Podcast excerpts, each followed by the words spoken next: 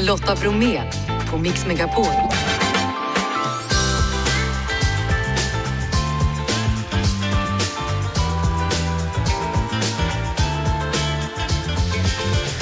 Hallå där och varmt välkommen, kul att du har koll. Så här efter 16 är ju min nya starttid. Och i dagens tisdagsmix, Lale gästar oss efter klockan 17 om kommande turnén, hur hon bearbetar sorg i sina texter och om hur hon kan vara så anonym men ständigt närvarande. Har ni koll på den twittrande polisen? Ja, nu ger han ut en kriminalroman. Vi avslöjar också i dagens sändning årets trädgårdsdjur och strax ska vi prata med Cornelia Jacobs direkt ifrån London. Hon startar sin Europaturné ikväll och vi måste kolla in det där dolda kondomtricket från mellanakten i lördags. En massa annat också de närmsta tre timmarna. Nu kör vi! Eh, hörni, Cornelia Jacobs, nu har det gått lite drygt ett år sedan hon fick sitt stora genombrott och i lördag så var hon tillbaka på Eurovision-scenen i en mellanakt. Och Cornelia är med oss nu direkt ifrån London. Hur var det att vara tillbaka på scenen?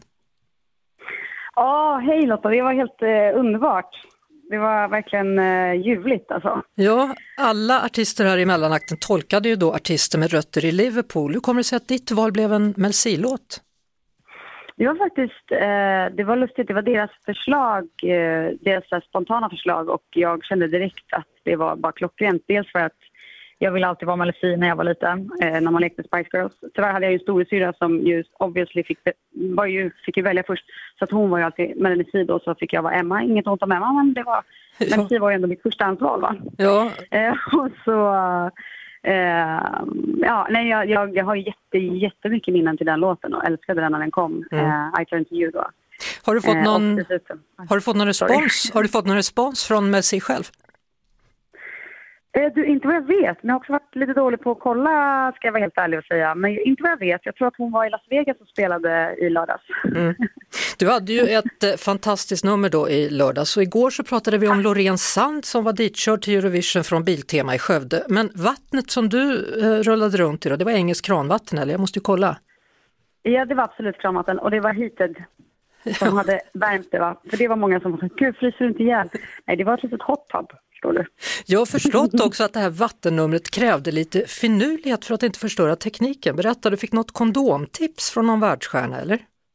Ja, just det. Erik, min manager då, eh, pratade med Beyoncé som eh, produktionsmanager och frågade hur gör ni när det är sådana här situationer? bara, då är det ju fem kondomer per beltpack och så virar ni åt olika håll och sen och så tejpade vi dem liksom eh, längs med innerlåret så att det inte skulle ligga på ryggen när jag låg ryggen, med ryggen ner. Och, hej, nej, alltså det var så mycket struggle för att få det här och de ville hela tiden, de bara snälla kan du inte bara köra playback, kör playback. Jag bara nej. nej. Så vi eh, fick liksom bygga upp en pool här i Stockholm och visa dem att så här, titta det här går ju jättebra. För de var så oroliga för att micken skulle förstöras. Mm. Nej men det gick suveränt verkligen.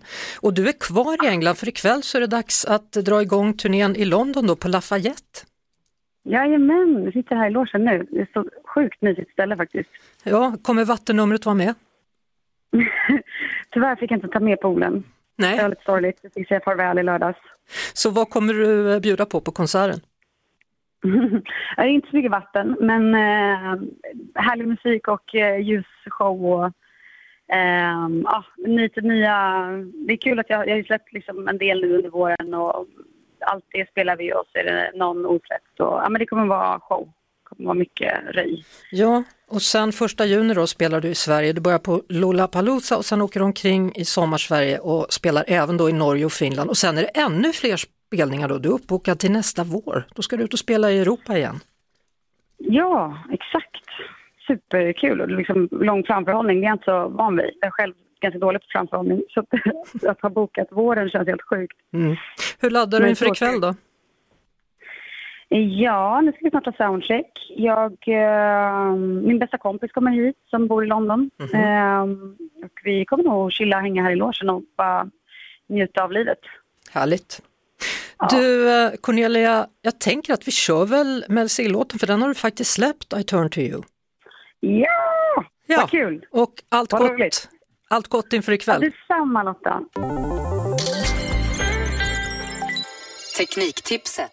Dags för veckans teknik och idag ska det faktiskt handla om radio. Man kan ju lyssna på radio på många olika sätt. Det går förstås jättebra att lyssna i en vanlig radiomottagare, men man kan förstås också lyssna via internet, i mobilen, datorn, på surfplattan eller en smart högtalare. Och det ska vi prata om idag med vår teknikexpert PC för allas konsumentredaktör Martin Appel. Jaha du, vad är en smart högtalare? En smart högtalare, det är en högtalare som du kopplar till din trådlösa router. För du måste ha en trådlös router för att det här ska funka. Och när du har gjort det, då blir det här en trådlös högtalare som du till exempel kan spela upp radio eller annan musik och sånt från din mobiltelefon. Våra mobiltelefoner de är ju jättebra för att lyssna på radio och musik och annat om du har en hörlur. Men det är ju väldigt sällan som de har speciellt bra inbyggda högtalare. Det funkar ju men det är ju inte direkt njutbart så då får du väldigt mycket bättre ljudkvalitet om du kopplar mobilen till en sån här högtalare. Men det smarta då med de här är att man faktiskt kan ge röstkommandon och beställa vilken radiostation man vill lyssna på. Du behöver faktiskt inte ha din mobiltelefon igång utan de här smarta högtalarna de har även en inbyggd mikrofon. Så då kan du säga till exempel lyssna på Mix Megapol och då startar den här uppspelningen. Du måste även börja med ett kommando, till exempel hej och så namnet på den här smarta högtalaren. Kan man göra andra saker med den då? Det kan du. Du kan faktiskt göra ungefär samma saker som du gör i en söktjänst på nätet. Alltså, du kan ställa en fråga. Kan ställa frågan, hur många människor bor i Oxelösund? Och då kommer den här smarta högtalaren med digital röst säga hur många människor som bor i Oxelösund.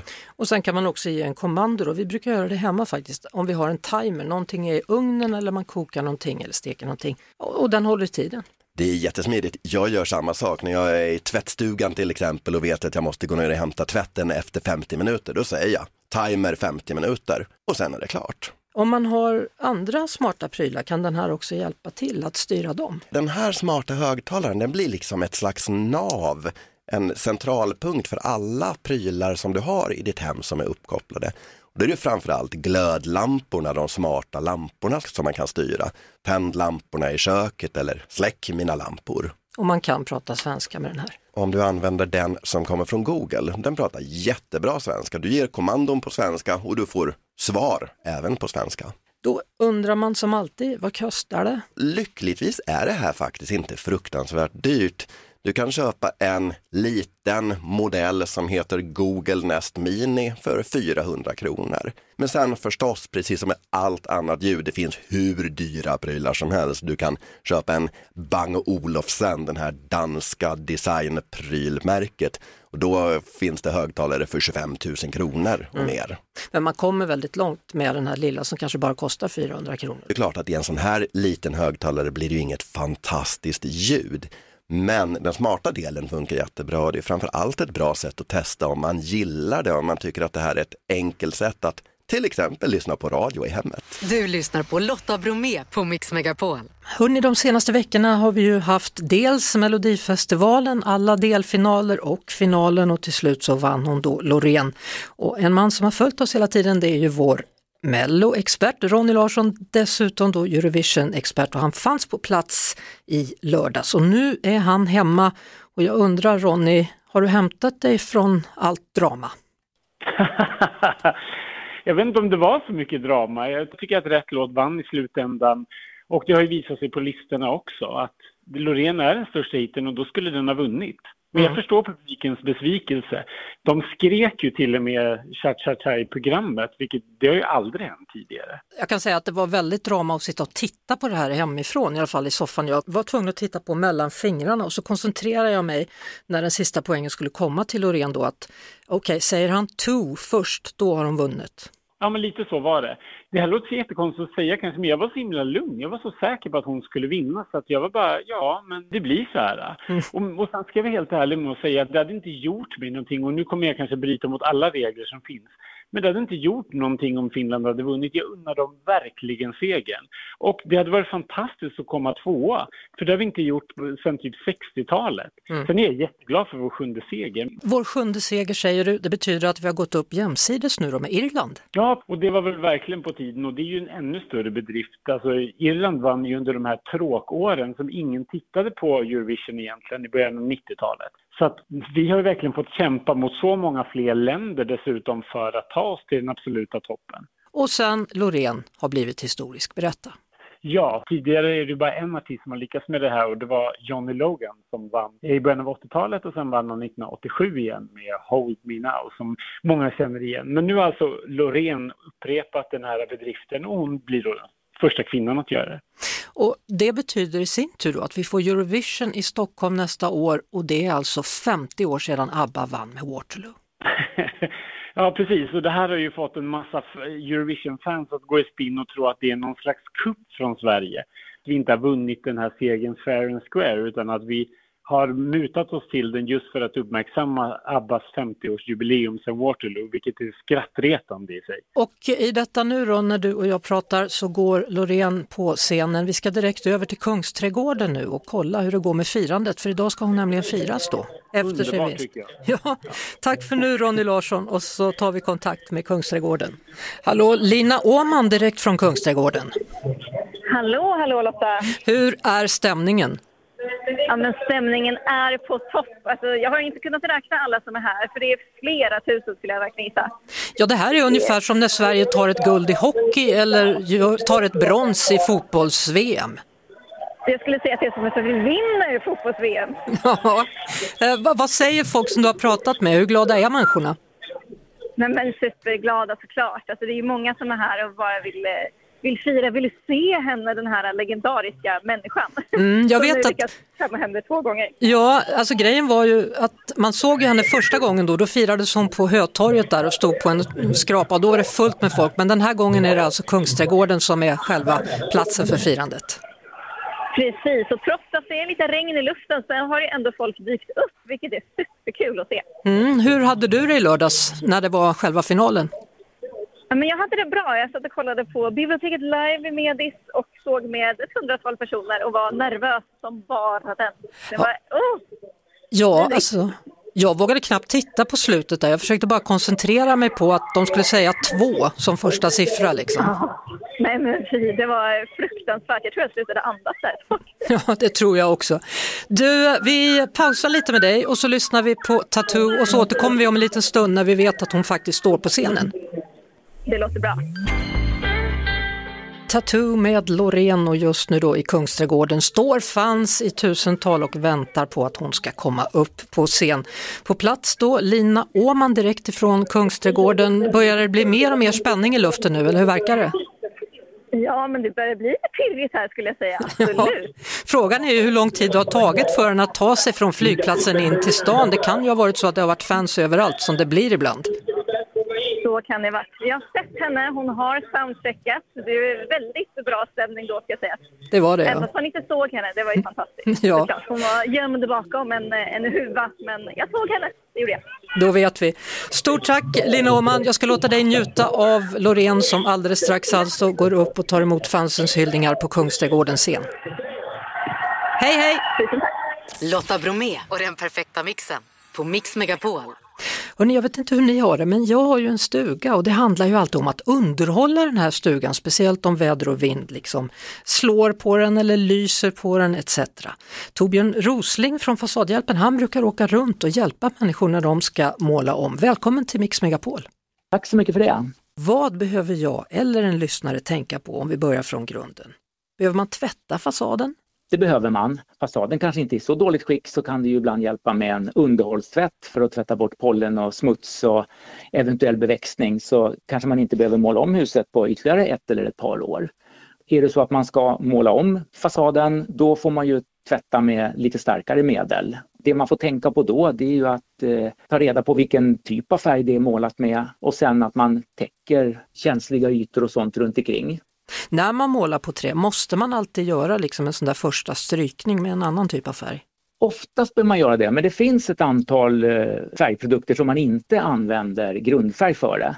Och där har vi till exempel slamfärg och vissa andra typer av oljeemulsioner. Slamfärg det är ju en, eh, det är en klass, om man tänker klassisk falurödfärg, det är egentligen det är vatten, mjöl, eh, linolja och färgpigment i den. När är det bäst att måla om vi tänker temperaturmässigt? Ja, bäst är det ju att måla när man har en dygnslägsta temperatur som överstiger plus 5 grader. Sen vår, försommar är ju kanske den allra bästa tiden att måla om.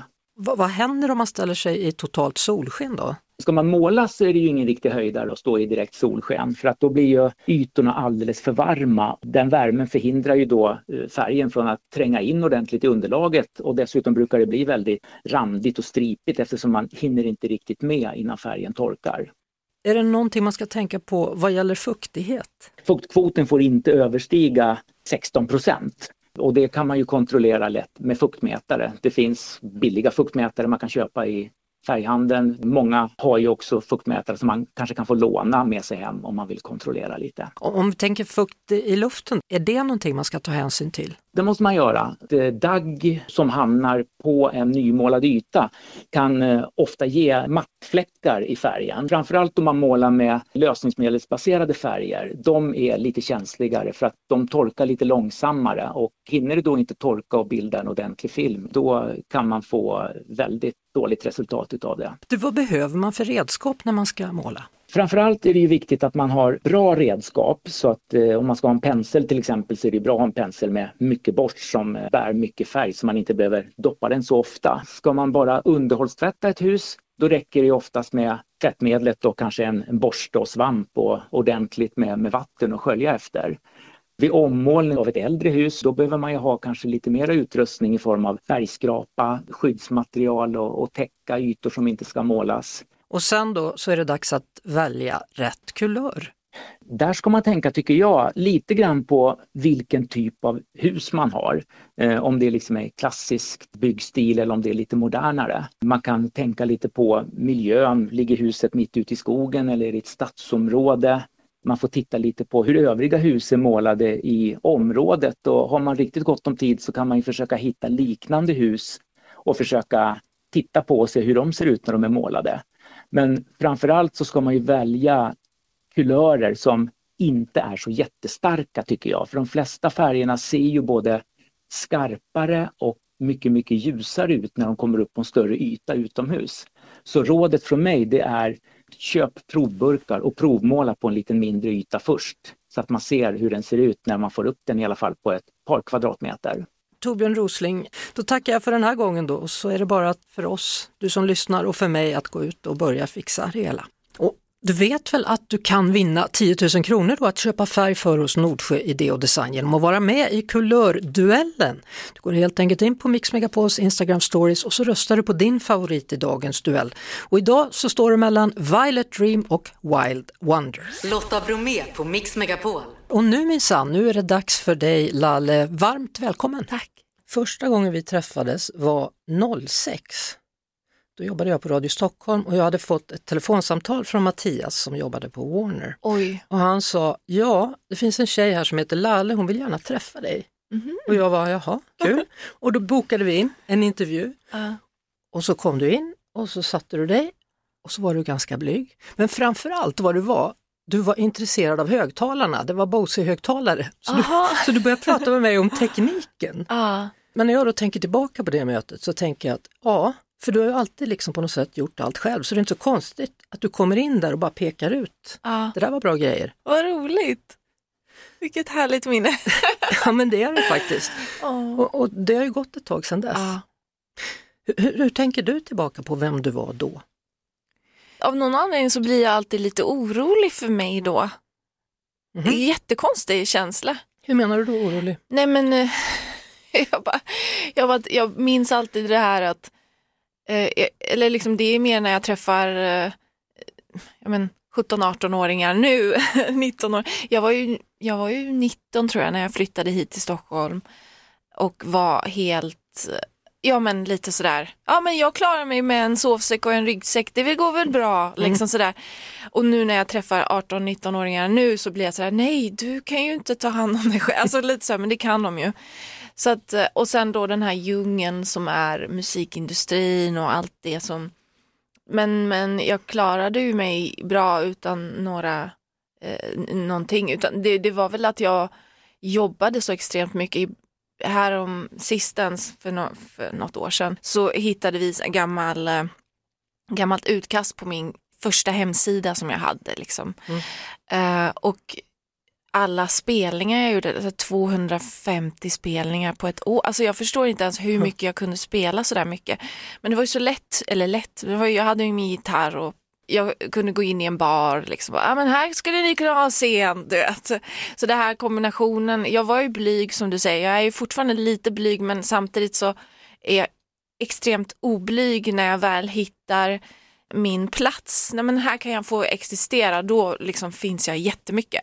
och sen så vill jag helst inte liksom eh, synas och höras i andra sammanhang. Så det är ju, det är väl att jag försökte hitta ett sätt att vara helt enkelt. Hur många veckor som mest har du hållit dig undan musiken i ditt liv?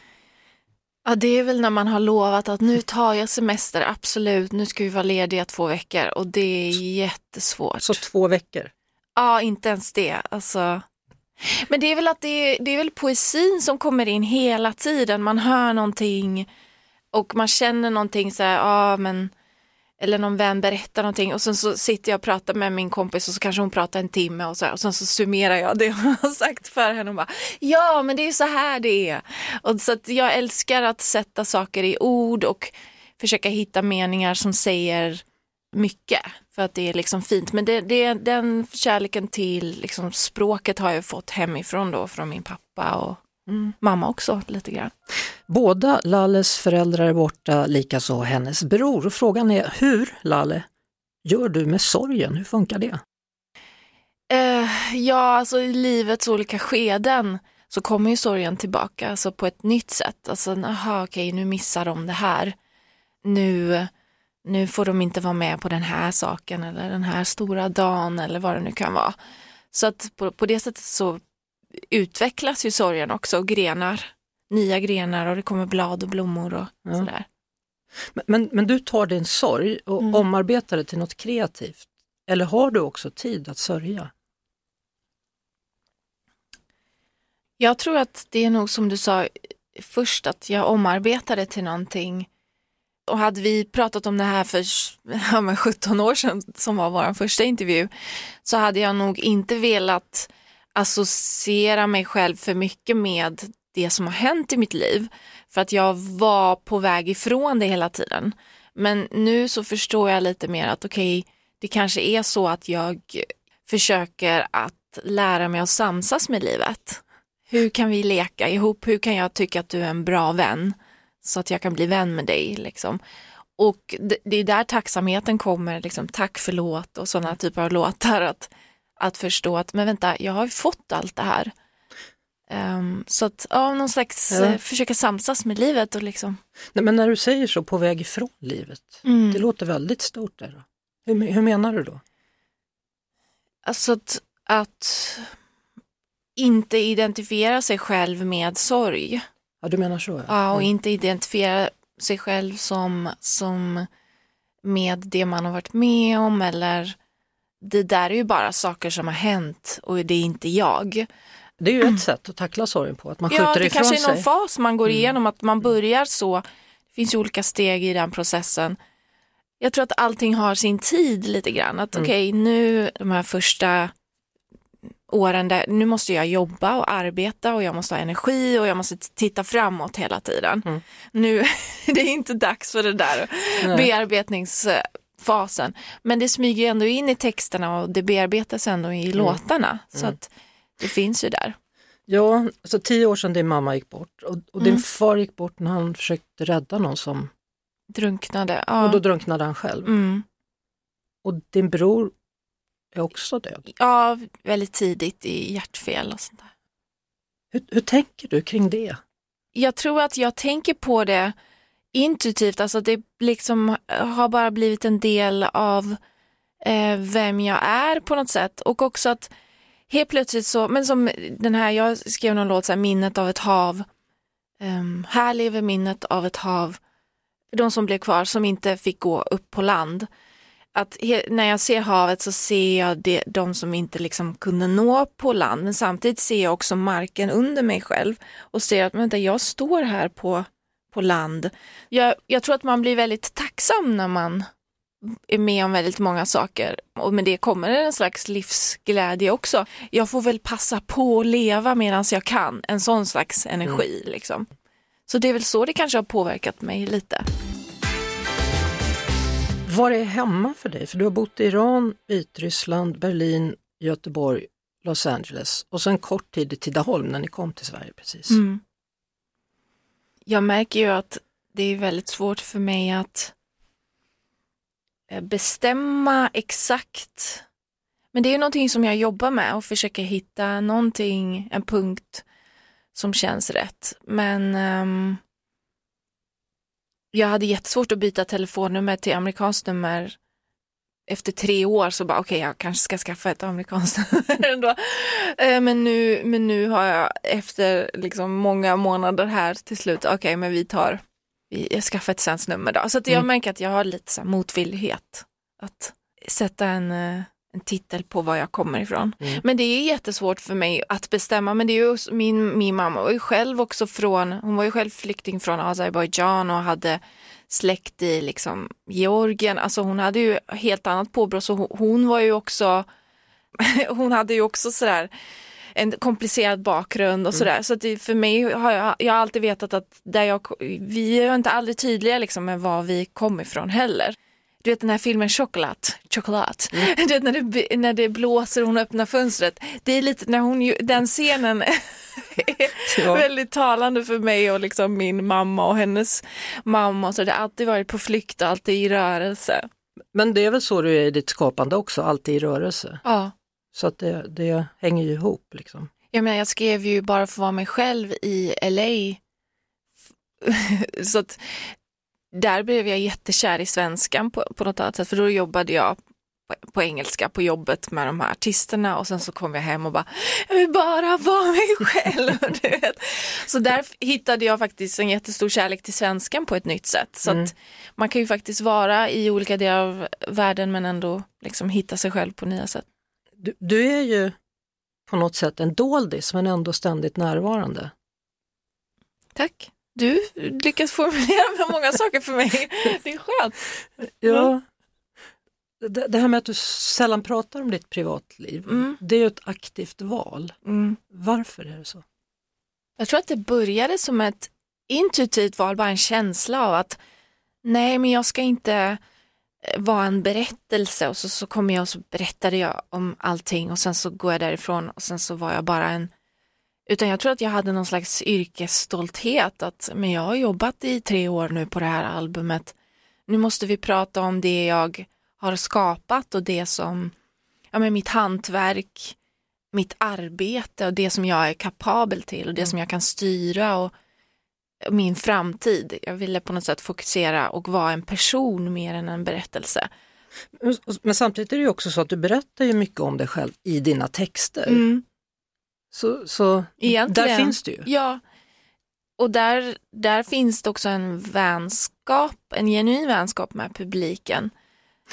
Uh, Lalle, stort tack för ett ja, fint samtal. Vilken resa det blev. Det blev det. Ja. Men nu är vi vid ändstationen för den här gången för den här gången. Res vidare min vän. Tack detsamma. 2021 så vann Gräsgrön Guldbagge och i fjol så vann Nyfiken blomfluga och nu har precis årets trädgårdskryp 2023 utsetts och det blev Nässelfjärilen. Lars Pettersson, docent i ekologi vid Lunds universitet. Hallå där! Hallå, hallå! I motiveringen så sägs det då att den är en utmärkt ambassadör för Sveriges fjärilar. Varför? Ja, men den finns i, hela landet, eh, i trädgårdar och lite varstans. Det är en sån art som alla människor tycker om och känner igen och så här. Så att eh, den känns som en riktigt bra art. Jag var ju väldigt intresserad av fjärilar när jag var liten då och samlade på dem eller i alla fall försökte se så många som möjligt. Och det är flera arter som på något sätt har försvunnit men nässelfjärilen, den finns fortfarande kvar. Varför? det som larverna trivs på det är just nässlor och eh, de har vi lite varstans runt om i landet. För att ofta är det ju det att när man tänker på olika djur så tänker man kanske bara på den vuxna sådär. Men när det gäller fjärilar så är det jätteviktigt att man tänker både på, på larven och vad den behöver och den vuxna. Och det är lite grann det som är det fiffiga med att välja en fjäril just i år till den här årets trädgårdskryp. Att man visar på den här kopplingen mellan att eh, ja, de behöver både växt som, som larven ska gnaga på och sen eh, blommor som den vuxna kan dricka nektar från. Och nässelfjärilen då är orange med brun täckning, kan man säga så? Ja, men precis. Det finns ju då kolfjärilar som äter kol. Betyder det liksom att alla äter vad de heter? Du sa ju nässelfjärilen äter nässlor. Citronfjärilar, gillar de citroner? Nej, inte riktigt. Men det kanske hade varit lite tråkigt att kalla dem för benvedsfjärilar eller, eller sådär, eller brakvedsfjärilar. De flesta eh, har kanske namn efter hur de ser ut och så. Eh, en del har namn efter vad de äter. Men eh, det är just det där att när de har namn efter vad de äter så är det vad larven käkar på. Jag har förstått att de är ganska kräsna på mat, eller? Nässelfjärilslarverna de vill ju ha precis just brännässlor. Sen finns det en del andra så har man kolväxter i trädgården så, så kan en kolfjäril eller en rapsfjäril trivas med lite av varje som, så länge de är kolväxter. Men nässelfjärilen vill ha just det här och har snygga gulsvarta larver som jag vet uppe i norr så kallar de dem för Skellefteå AIK. I andra delar av Sverige så kanske de tänker på något annat AIK, men där uppe är i alla fall Skellefteå. Eh, en kul grej kan ju vara för barn då, att fånga larver kanske för att se dem utvecklas. Kan man göra det på ett bra sätt? Ja, men det kan man göra. Man kan göra så kanske några veckor nu så har eh, de första Eh, larverna larverna börjat bli så pass stora så man kan se var de gnager. Då kan man gå ut och titta i ett stort bestånd med nässlor och se där löven har blivit frignagda. Och då finns det larver där och då kan man ta med sig kanske en fyra, fem stycken in och ha en burk eh, med lock med hål i så att de kan andas. Och så får man ge dem eh, nässelblad färska varje dag och, och kanske en pinne. Så käkar de upp det som de har där och när det blir dags så kryper de upp och förpuppar sig på pinnen. Så kan man se när det kommer fram en fin fjäril sen och släppa ut den. Tack så mycket Lars Pettersson, docent i ekologi vid Lunds universitet. Lotta Bromé och den perfekta mixen på Mix Megapol. Nu ska vi träffa författarduon Adolfsson och Öberg vars spänningsroman Götgatsbacken släpps i maj. Det är den första boken då i en serie En äkta snut och ambitionen är att genom en välskriven och spännande bok skildra polisens arbete som det är på riktigt. Båda två, varmt välkomna. Tackar. Tack. Om vi börjar med dig Viktor, varför ville du bli polis? Samma med Palmemordet faktiskt. Då var jag 11 år men det skrevs mycket om polisens misslyckande redan då. Och då blev det lite så att, ja men jag ska minsann bli en bra polis. Lite så naivt pojkaktigt. Var det lätt att utbilda sig? Kom man in där man ville? Ja, när jag hade gjort, gått ut gymnasiet, gjort min värnplikt och allt det där som man förväntas göra. Då stängde de polishögskolan på mitten av 90-talet och höll den stängt i tre år. Ja, det var lite osäkert, kommer man någonsin att komma in på den här utbildningen? Men sen öppnade de upp och så kom jag in hyfsat snabbt. Hans-Olof, varför är du fascinerad av kriminalromaner?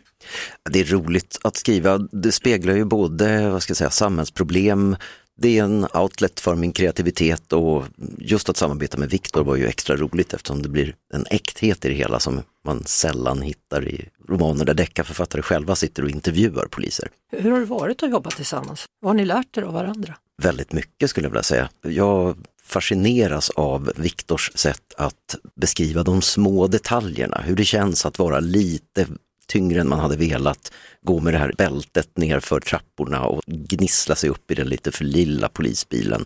Sådana där små saker som man aldrig kan hitta på som deckarförfattare utanför skrået. Så att säga. Viktor, vad har du lärt dig? Ja, i stort sett allt jag kan om bokbranschen eftersom jag inte vet någonting om den. Och även om man ska tänka på när man vill berätta en historia och mycket tips och tricks och råd. Men du har ju haft ett Twitterkonto där du har liksom förmedlat polisens vardag. Mm. Det visade sig att steget från det och skriva en faktisk roman var stort. Det var det? ja. eh, nej men eh, det är inte lätt heller att vara kärnfull och tydlig på 240 tecken. Men när man ska skriva en sammanhållande berättelse blir det lite annat, en större utmaning. Varför kände du ett behov av att förmedla vidare på Twitterkontot om polisens vardag?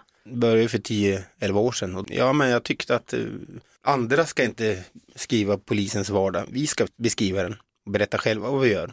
Och eh, transparens, öppenhet, folk får kanske en större förståelse, inblick, Journalister kan eh, vända sig med frågor, funderingar. Man kan skriva till politikerna, de får kanske en liten inblick i hur är det ute på gatorna egentligen, bortanför liksom debatten i riksdagen. Mm. Vad har du fått för mottagande? Jag skulle säga bra. Jag har ju en stor följarkrets, har varit där länge och anser sig vara en hyfsat tung röst. Finns det såklart kritiker som ogillar min och polisens närvaro där av olika skäl. Men känner du att vi medborgare har fått större förståelse för det jobb ni gör? Ja, polisen ligger ju högt i förtroendemätningar som kommer och kanske förvånande högt med tanke på att ganska ansträngt läge i, på olika sätt. Men jag tror att en stor del i det är att polisen har blivit mer öppna och berättar mer vad vi gör om vårt jobb.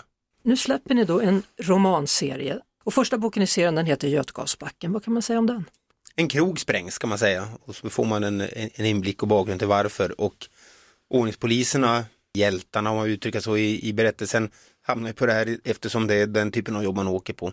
Och via det vardagliga arbetet vävs de in i den här kriminalhistorien. Sen finns det såklart en skurksida också, den har Hans-Olof ansvarat för. Skurksidan, hur Ja. ser den ut? Jag ville göra en skurk som man faktiskt kan tycka lite grann om också, som har lite skäl på något verkligt logiskt, skurklogiskt sätt för det han gör. Precis som i väldigt många andra våldsbrott så börjar det här i en kränkning av en vit man som tyckte att han förtjänade en bättre behandling och sen blir det plötsligt en smäll. Kan man säga att det ändå är ganska bra timing här, tyvärr, med sprängningarna som Mm. har skett och sker i Stockholm? Ja, det kan man säga. När vi påbörjade arbetet med boken så var inte, det förekommer sprängningar såklart, men inte den utsträckning som gör nu. Så det är ju, har vi ju prickat in med obehaglig precision. Hur många har du fått vara med på som polis? Ja, men det är en del. Det har varit en två, tre på Södermalm senaste tiden. Som ordningspolis så kommer du dit och får eh, hantera avspärrningar, knacka dörr, säkra brottsplats, svara på frågor från många boende. Det är klart, det blir en väldigt stor påverkan i deras vardag när någon spränger deras port såklart.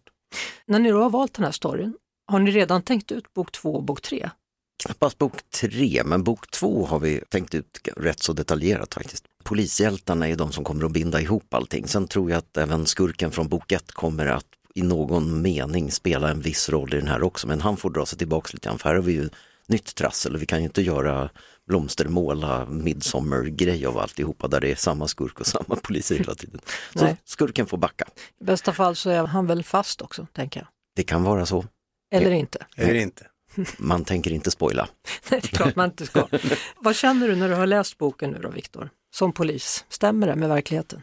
Polisscenerna var viktigt för mig såklart. Ambitionen var att skildra ordningspolisarbete, utryckningspolisens vardag på ett verklighetstroget sätt. Och det tycker jag ju att jag lyckas med. Blev du själv lite nervös eller rädd när du läste? Ja, det, det blev jag inte, men Vad är det bästa med den här boken? Som läsare så skulle jag nog tro att just det här med att vi speglar vanliga poliser. Ofta är det ju kavajerna på huvudkontoret som skickar ut lite uniformer. Och i det här fallet så är det faktiskt uniformerna de som gör jobbet som också på något sätt får äran av att ha löst problemet. Som författare så tycker jag det är så himla skojigt och växelspel, det blir nästan som rollspel att mina skurkar springer upp på Hökens gata liksom. Ah, Okej, här kommer en piket, säger Viktor och så kör vi därifrån. Stort tack för att ni kom hit, Adolfsson och Öberg då. Och boken som sagt heter Götgatsbacken. Du lyssnar på Lotta Bromé på Mix Megapol. Mellolåtar genom tiderna. Magnus Carlssons fem bästa. Nummer fem. Nummer fem är en uh, återupptäckt liten guldklimp från Mello 84 när Glenmarkarna, Karin och Anders, stövlade ut på scenen och sjöng en låt som heter Kall som is. Det är en sån här låt man har glömt, men man har glömt att man älskade den och nu älskar jag den igen. Nummer fyra. Fyra är ju Pernillas Piccadilly Circus. Det går inte att gå runt den, den är helt magisk och det här numret de gjorde med, och det var skinnjackor, det var dans, ah topp. Nummer tre. Nummer tre är en låt som jag var så arg att den inte vann och det är Mitt i ett äventyr, Carola. När hon gjorde comeback, den är så toppen och den håller fortfarande. Jädrar vad bra den är. Men vann hon inte den? Nej, hon blev ju tvåa. Det var Som en vind som vände året. Jaha. Mhm. Då var det sorg förstår du. Då var det sorg. Nummer två. Nummer två, där måste vi lägga in årets Eurovision-stolthet, Tattoo, Loreen. Alltså vi skrek ju som galningar. Alla vi runt bordet som tittade på det här, hela Sverige vrålade, hela Europa. Alltså, alla är glada och stolta över den här människan och låten. Nummer ett. Nummer ett är min eviga nummer etta. Det vore konstigt om jag inte valde den. Abbas Waterloo.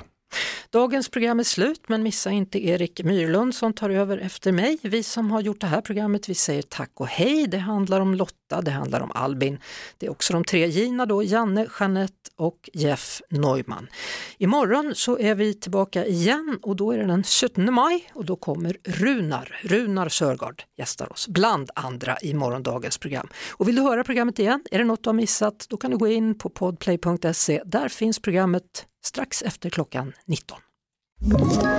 Ett poddtips från Podplay. I fallen jag aldrig glömmer djupdyker Hasse Aro i arbetet bakom några av Sveriges mest uppseendeväckande brottsutredningar.